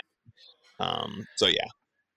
Again, that is you know as many problems I have about Man of Steel. I did think that they did handle the idea of her and Clark developing a relationship before he becomes Superman. I thought they did a much better job in that little bit of time in that movie than they did here, establishing why Lois is in love with Clark, not with Superman, not with this idea of this perfect man, but in love right. with Clark himself. And that's especially again going back to Superman and Lois. They establish in that they do a background episode. They do a flashback episode where they show like, you know, they're they kind of like do little show bits and pieces from their relationship, and they established right from the start. Lois liked Clark. She didn't like Superman first. She liked Clark first. She was actually suspicious of Superman, which makes total sense for a reporter. right? Well, you've definitely sold me. I mean, I've been listening to your love of it on your podcast of your love of Superman and Lois, and it's been on my list. I think I'm one of those people who's been holding out the hope that I was going to like uh, continue watching all of the CW shows mm-hmm. uh, in relative uh, chronological order for release, and I've just reached some of the later seasons of some of the other shows that I'm like struggling to enjoy getting through. So maybe I just need to give that up and go skipping on over to Superman and Lois episode. Because. Superman and Lois is not the same continuity as those other shows. Like yeah, I heard it's like it was one- yeah. So or- at first it was they were kind of Right. unsure because it came out right at the tail end of the the Arrowverse stuff, and they were actually going to do a a Batwoman crossover. They were planning to do, but COVID had nixed that, and so they never did the Batwoman crossover. They had uh Diggle appear in uh, a few episodes working for Argus. But so that kind of that was the closest thing we got to establishing a link between them. But then at the end of season two, um, uh, Sam Lane, Lois's father, makes a point to the kid, the boys. He says to him, he's like, you know, we've seen other worlds that are that have superheroes in them, but on our world, it's just Superman. It's just your father. So they established that he is the only superhero on that world. Um, Okay. So yeah, it, it, it's completely set apart. You don't have to worry about the other CW stuff. I'm still struggling with myself. I'm, you know, I'm trying to watch the last seasons of The Flash and Supergirl, and it's hard. It's hard. It's hard. But I have to convince to see finishing them at some point. yeah, Crisis Yeah. was really like the. I, I think really they should have just ended it after Crisis.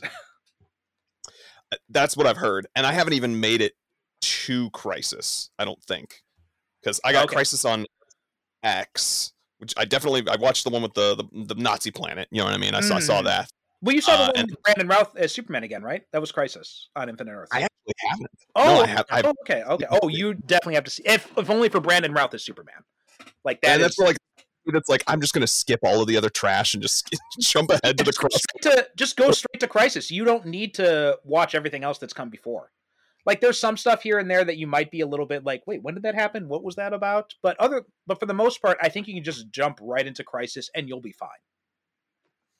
I I more and more likely that's gonna happen. But uh, either way, I think I'll be watching Superman and Lois sooner. Yeah, yeah. Um, yeah, and then so during all this happened, right, we have the Kryptonians show up, and um, it's funny you said that you know you- Zod's not as cool as you remember. I think Terence Stamp's performance is one of the things I like the best thing about Superman two. Like I'm, I'm the I'm going to disagree with you on there. I think I think he does a great job as Zod, especially when they've you know they've taken over the White House and everything, and he's bored. I love that scene when when Ursa looks at him, she's like, "You are master, you are Lord and Master of all you serve," and he's like as I was the day before, and the day before that, and as I'll, and he's just so freaking bored with the idea of, of rule, right? This idea that he's a general, he's a warrior, he needs worlds to conquer. That's what he wants to be doing. I love that. And then when Superman shows up, it's almost like he gets excited. That is definitely true. I would I would agree that um like I didn't mean to criticize Terence Stamp's performance per se. Uh I just like it like it's a relative thing, right? I mean, I Hmm. I remember so cool. And then it's like, oh well, and maybe it's because he, he- you know, there's not as much for him to do as early on as you think, or it's the scenes of like how comically they they do away with uh the other people. Uh, Mhm. But those moments, his menace, or I had a note too that like everyone always thinks about kneel before Zod, right? Like that Mhm. gets repeated in so many ways, and obviously it's it's almost like uh, you know, Luke, I am your father, and so we forget that that's not actually how the line's delivered Exactly, yeah. per se. it is stand before Zod. Mhm. So he's like telling the president or the guy that's the fake president to get up first, and then says, "And now kneel before Zod." Mhm. And like it is fascinating to me how we remember things uh, so differently. But it's like it's almost like before memes were a thing, it was memification of movie quotes. Do you know what I mean? Like Yeah, how do you make it sized in a way that it gets the sentiment and, and but sounds cooler and, and becomes more popular. Oh yeah, yeah. Um, you know, it's funny watching that movie again. It's the, when the scene with the president, and he's like, "You are not the president. No man who commands so many would kneel so easily." I'm just like, "Bitch, please." I could think of a dozen presidents off the top of my head who would kneel like that. yeah, a literal super person. No, no, no, no. They're kneeling quickly. I also made a note that like, and, and they address it a little bit later, and I realize this, but it's just such a very American thing too. Of like, eh, that he's kneeling on behalf of the planet, and it's like, dude, you we control. you know this one planet, yeah. but we just always think of it as like, oh well, if if Earth bow or if America bows, then you know we're all we're all bowing whether we like it or yeah. not. It's like Especially because this is the, this is the this is still the Cold War going on here. I'm like, I mean, the, the Soviets would have had something to say about that. I'm pretty sure. So I thought that was. I mean, even uh, maybe it would make more sense in the '90s. You know, when America become the sole superpower, but you know, in the '70s, in the late '70s, early '80s, you still got the Soviets out there and be like, uh, "We're not kneeling before you. We still got all these nukes we can fire off." Yeah, and and in fact, because they say they have a line in there about like, "Oh, America is not using." Uh, nuclear weapons for you know the, Mm. the the civilian casualties. Like if that became live televised, Mhm. and nukes option, and the only reason we hadn't done it was to protect our citizens. Yeah, former Soviet Russia's fucking carpet bombing with with H bombs. They're going to be like, cool. We, you know, we, now the rest of the world will just have to be okay with us having attempted this because yeah, we may have killed all of America at the same time, but we were doing it to try to protect everyone from these superpowered beings. So Yeah. Uh, Yeah. Now, one of the things that I thought that the the Lester cut handled better was this scene when Superman appears at the Daily Planet. So, you know, he says that famous line in the Lester cut. He's like, "General, would you care to step outside?" Hmm. Amazing line. And you know, you were talking about Crisis on Earth X. Kara repeats that line in that in that show when she talks to the um the Nazi Supergirl, right? She says, "General, would you care to step outside?" Perfect line, great line, very confrontational. I love that. But what they do in the Donner cut, he says, "General, haven't you ever heard of freedom in the press?" I'm like, "Come on." If you're going to leave in one thing from the Lester cut, it should have been that line. I agree. Yeah, even though it's like because there's part of me that was like, oh, I bet that's supposed to be like a nod to the fact that he got his butt kicked by telling that guy he wanted to step outside with him uh, Mm. in the bar or the diner, which it makes me feel like yeah, that's a little icky because it's the same thing.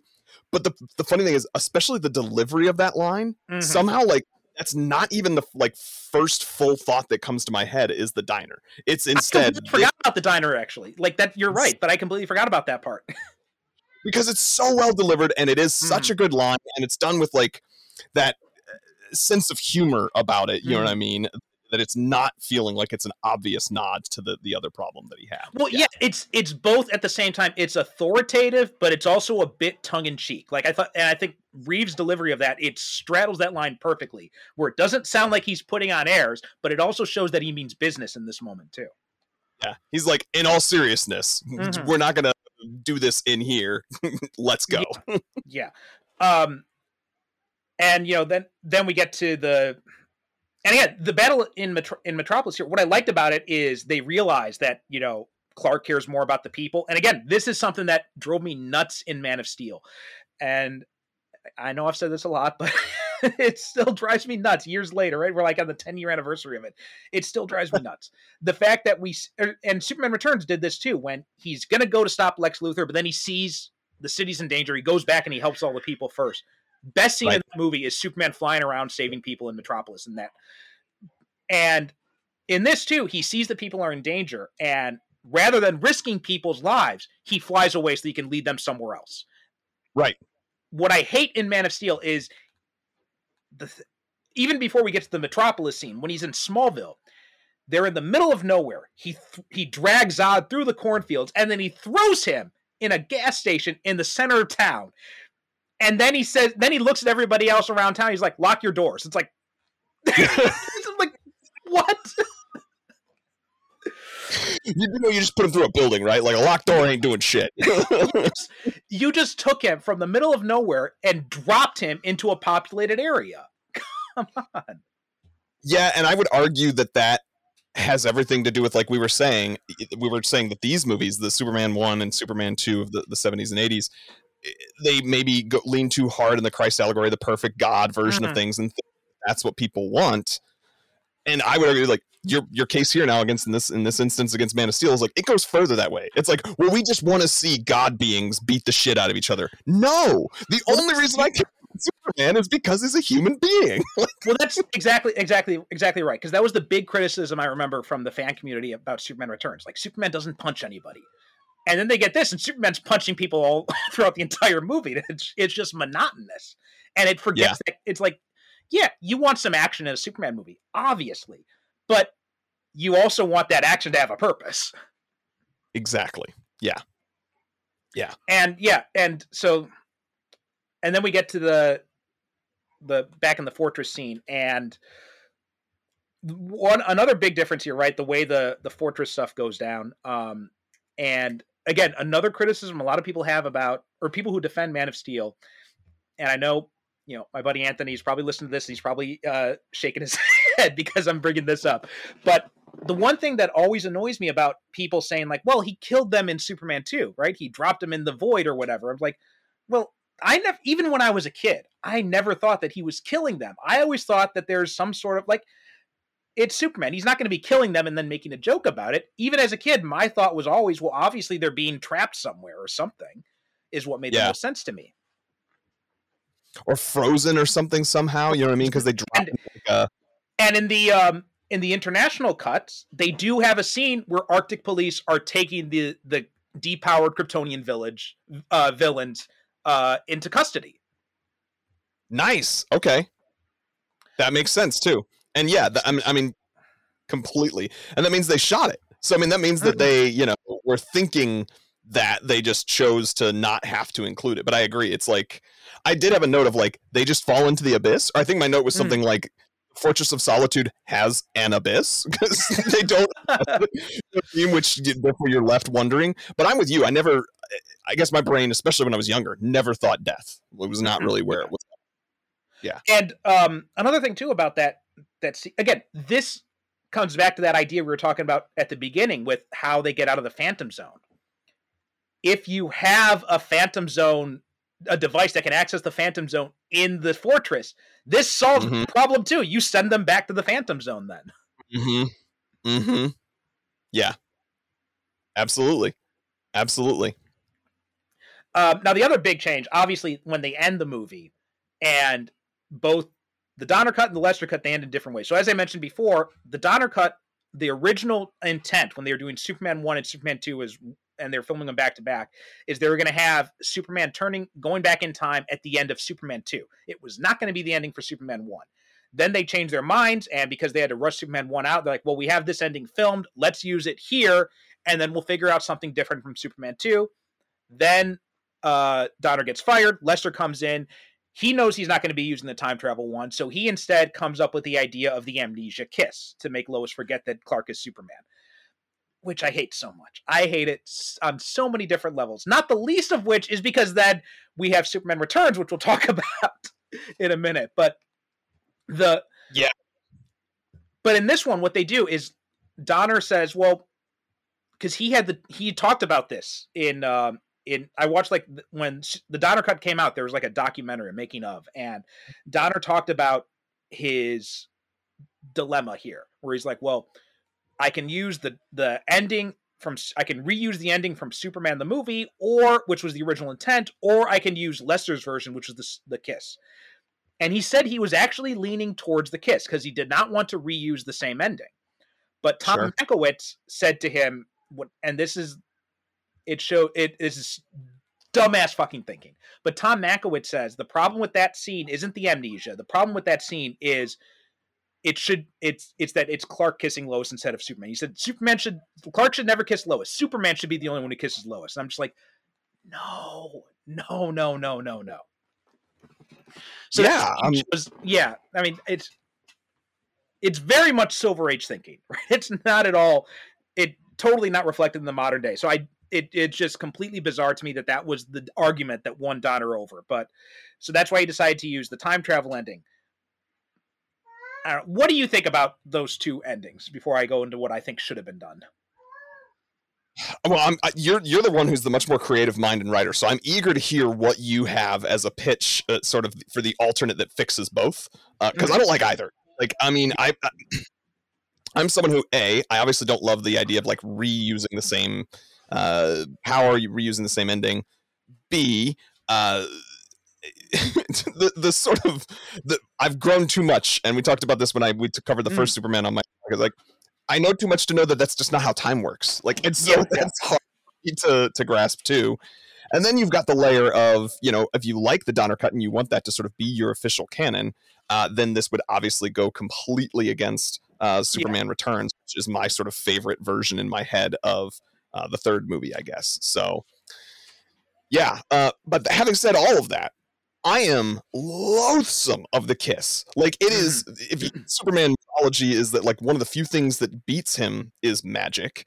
And I don't know how else to explain said kiss besides magic. I would have rather they had him like pull out a friggin' neuralizer and say it's a Kryptonian machine, you know what I mean? That wipes her memory. Okay, fine. Great. It's sci-fi. We're sticking to it. He's mm-hmm. he's an alien. There was some kind of thing there. They just don't bother to explain it and then you're almost like left catching up being like, "Wait, what? Why does she not? Mhm. Is it the kiss that? What? I don't understand. Why would the kiss do that?" And yeah, I hate it. I hate it. So, The what do you got? so what I where I think it should have ended is like after he goes back and he drops her off in her apartment, and then he flies off and she makes some like there he goes or something like that, and that's the perfect ending because you pull out and you see like Metrop this Metropolis skyline and everything, and then you cut to the fly the the flyover. Perfect ending Okay. right there because that is it establishes there's a new normal between her and Clark. They can't be together because he's got this commitment as Superman. And they've had this conversation where she says she's like, you know, I've um, you know, I've you know, like I've, I've been worried all night and all this and all that. And it's like that's that's the perfect place to end where she's still struggling with this new knowledge she has and they have to they want to be together, but they can't be together. Very similar like the ending of Spider-Man the movie, where I thought that that was a that's the perfect spot to end it, especially with what they had had at the time access to with the footage and everything, right? Because obviously you can't film any new scenes. That right there is the perfect ending, I think. Um, because then she knows, but they can't be together, and it it's this new it establishes this new normal between them, as, as opposed to trying to turn things back. Because the the time travel ending, I've got two problems with it. One problem is the fact that it it's creatively it's lazy, but also it it makes Superman too powerful because it's like the whole idea is he's not supposed to. That's what made it so impactful in the first movie is the fact that he was breaking that cardinal commitment because he loved Lois so much. Hmm. Now he just keeps, and now it's just like this this something in his bag of tricks he can pull out anytime something doesn't go right. He just flies back in time. Mm-hmm. It's also the problem of okay, okay, so you solved the problem of Lois doesn't know you're Superman now, so I guess you reverse that part. But what about the Kryptonian supervillains you still unleashed? How are you? Because they're still they're still coming. That that missile is still gone off, so it doesn't explain how you've dealt with that part of it. And the amnesia kiss. Well, also another problem I have with it, it too is because in the Donner cut, they still keep that after the ending, after he's turned back time, he goes back to the diner. That never uh, happened now. the diner thing never happened because that because he went back and he stopped himself from giving up his powers to be with Lois. So now he's going up and he's humiliating this guy for no reason. You're right. And also, if they use the exact same cut, then that means that guy stood up like he knew him. Yeah, it's exactly the same. Wow, my brain is like, oh wow, It does not make any sense. It just makes Superman look like a bully then.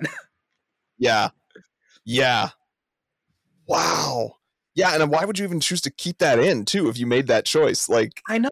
It's so those are the problems I have with it. Now the amnesia kiss, it creates other problems. Like not, you know, not the least of which is the idea that it's, you know, it, it's mind rape, basically. Like he's he's he's taking her memory. It's one thing if Lois says, I can't deal with this, I wish I could forget, or something like that, and they have a discussion about it, or something like that. But for him to make that decision for her, it's Sure. so creepy. It's so creepy. And it gets even worse because I'm not sure if you remember Superman 4. parts. Okay, so we covered fighting it, New- uh, we covered about like a year or two ago on the show. Uh, in some ways, it's actually better than I remember. It's actually, I think it's better than Superman three. Actually, um, Okay. it looks like shit. It looks terrible, but the the actual the actual story in it, for the most part, is a pretty decent Superman story. Um, but one of the things I can't forgive in it is he reveals himself to Lois again, and she remembers everything. Like as soon as he appears as Superman, she remembers everything. She- I remember everything. And he talks mm. to her, and he has this heart to heart with her about what he should do about you know the getting rid of the nukes and all that kind of stuff. And she and they have this conversation, and then he kisses her again to make her forget again. No. Yes. So it, it almost feels like it's establishing that, okay, anytime he wants to talk to Lois, he makes her remember, and then he makes her forget again. It's kind of what it feels like. So it doesn't feel. He goes about it so casually that it it does not feel like it's the first time he's done this.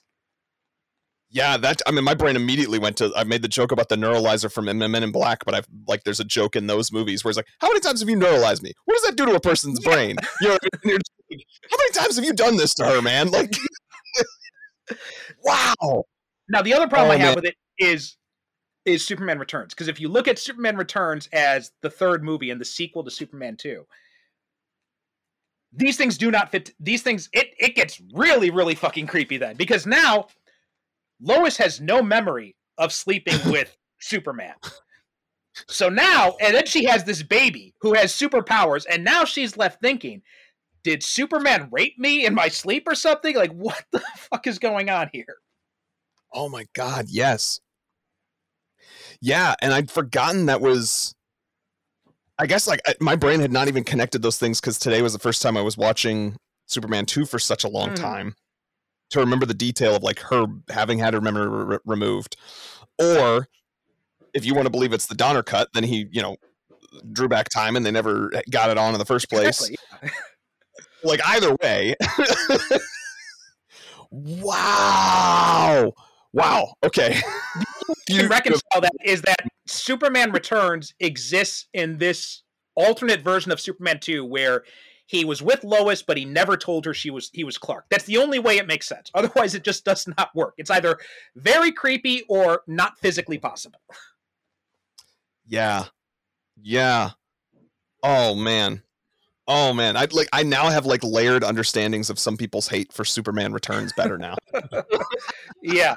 It, that, that's one of the big. You can go back listen. I think actually, I think it's one of the SCP Classic episodes is uh, our our episode on Superman Returns. So it'll be coming out in the feed uh, soon, so you can hear that. Um, but yeah, that's that's a big problem with that movie. The only way it works is if it exists in a if there's a separate version of Superman two that that where he doesn't reveal he's Clark but still sleeps with Lois. That's the only way it makes sense and is not creepy as fuck. yeah. Yeah. Wow. I'm I'm flabbergasted. Like I'm yeah. like I did. This is just one of those moments where like my brain is reeling from this information, trying to to process it. So, mm-hmm. thank you for that. you made me remember the uh the amnesia kiss, so I had to bring it up then. uh, it's fair. It's uh, fair. Okay. Um, is there anything else you wanted to say about Superman 2? Anything that we didn't talk about you wanted to mention?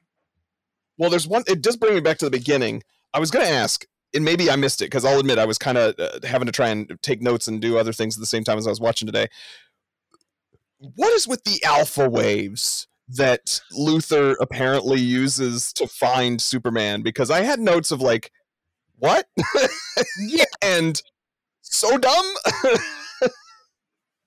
yeah, I I have no idea. I mean, that's one of the things like that doesn't that doesn't make and if you have these act if you can track superman with these alpha waves couldn't you find his apartment in metropolis and find out that he's clark kent notice that he spends all this time at the daily planet and at clark kent's apartment couldn't you figure that out too so it it yeah the I've so got a lot of, those, issues.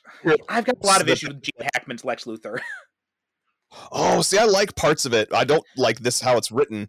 Uh, I, I think I enjoy his performance. I actually, I wasn't going to comment too much earlier. I, I loved the sort of Lex and Otis mm. uh, dynamic, but I think it like I love the terribleness of it. If that makes any sense, mm. like for its kind of appeal.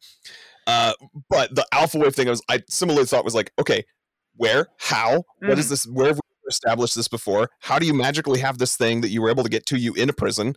Uh, and then, yes, why would you not use it to find him in other ways? And then there's mm-hmm. sort of mm-hmm. this just like way line when they discover, oh, superhero powered beings are coming here, and he's like, oh, that must be the other sources of alpha waves that I detected.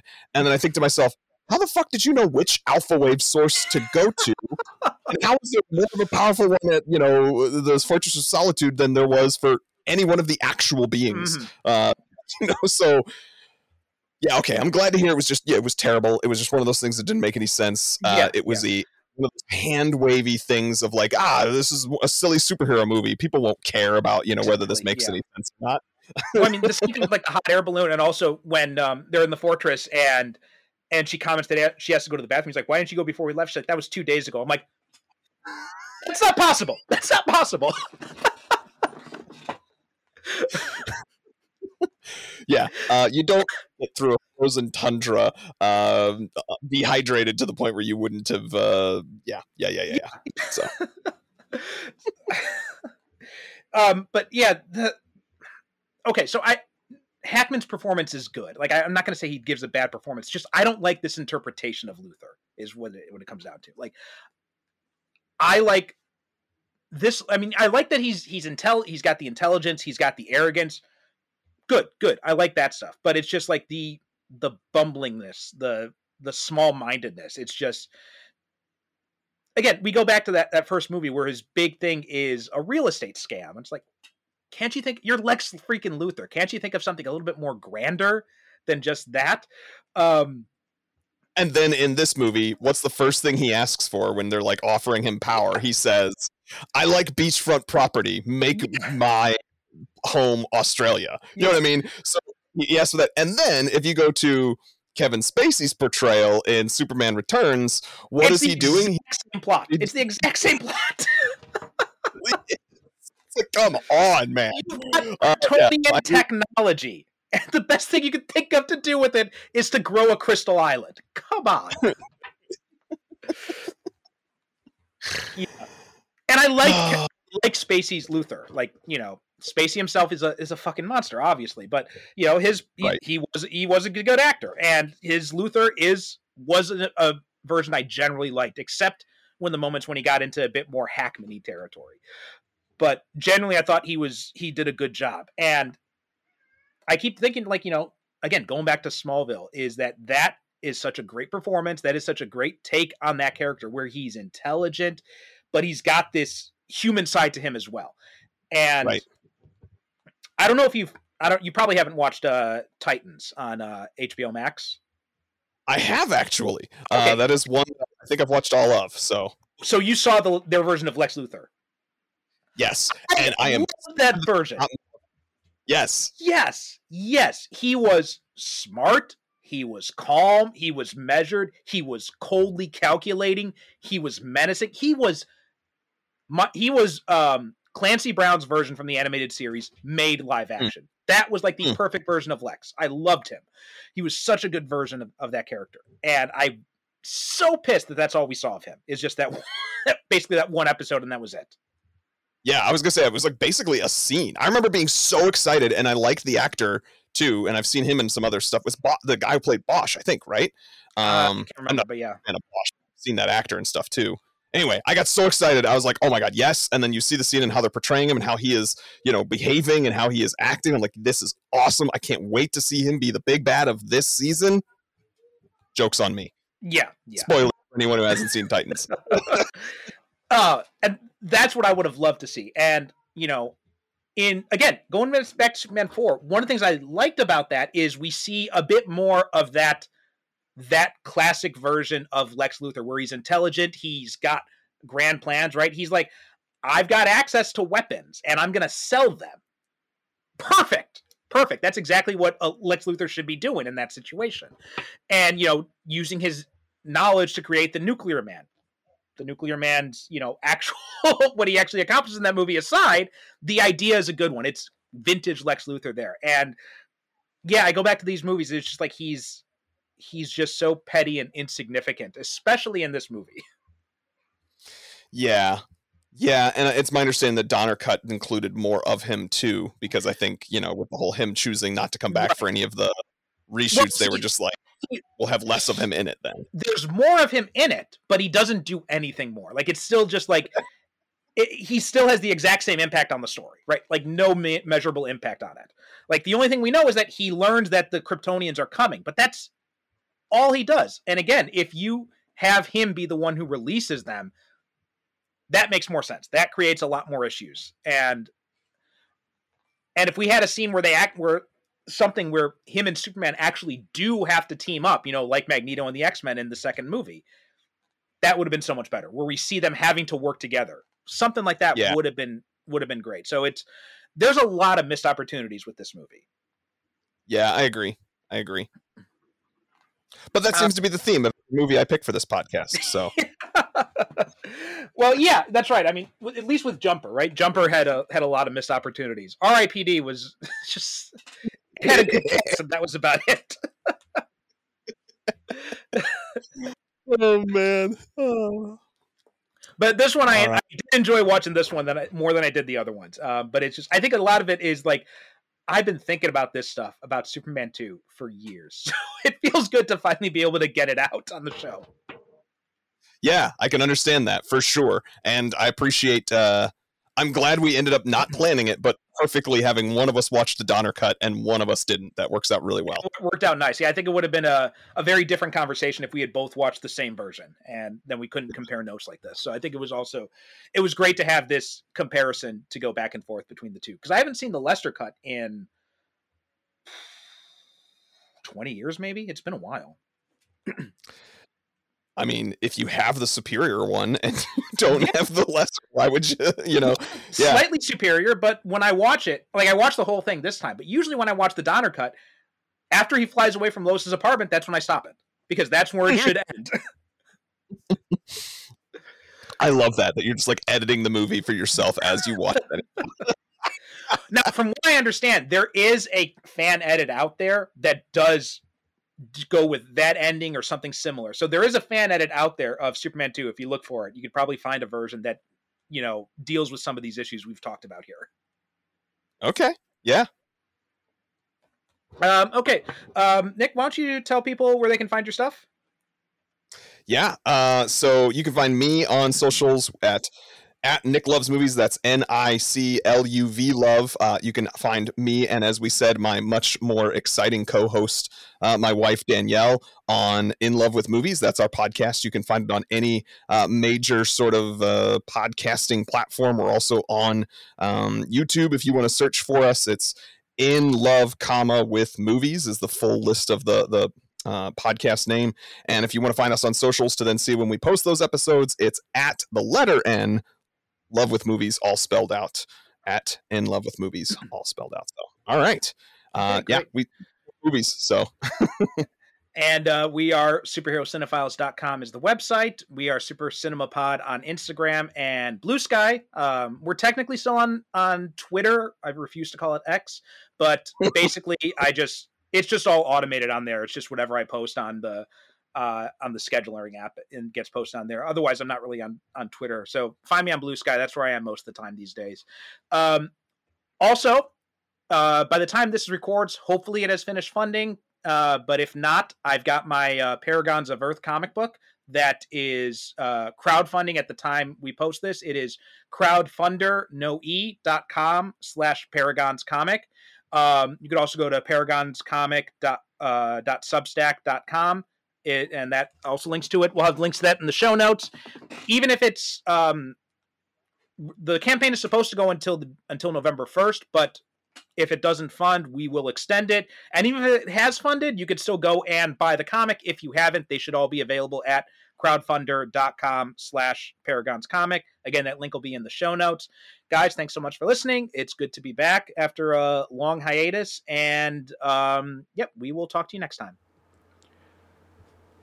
Thanks for listening to the Superhero Cinephiles podcast. Superhero Cinephiles is produced by me, Percival Constantine, with the support of Zencastr. The show is created by myself and the late great Derek Ferguson, our host emeritus. Visit us on the web at superherocinephiles.com to listen to past episodes or find out how you can be a guest yourself.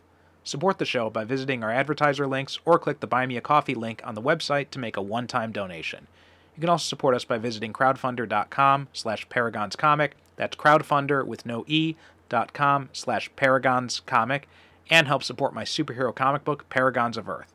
We are Super Cinema Pod on both Instagram and Bluesky, so please be sure to follow us. We'd also appreciate if you could rate and review the show on Apple Podcasts and share us with your friends.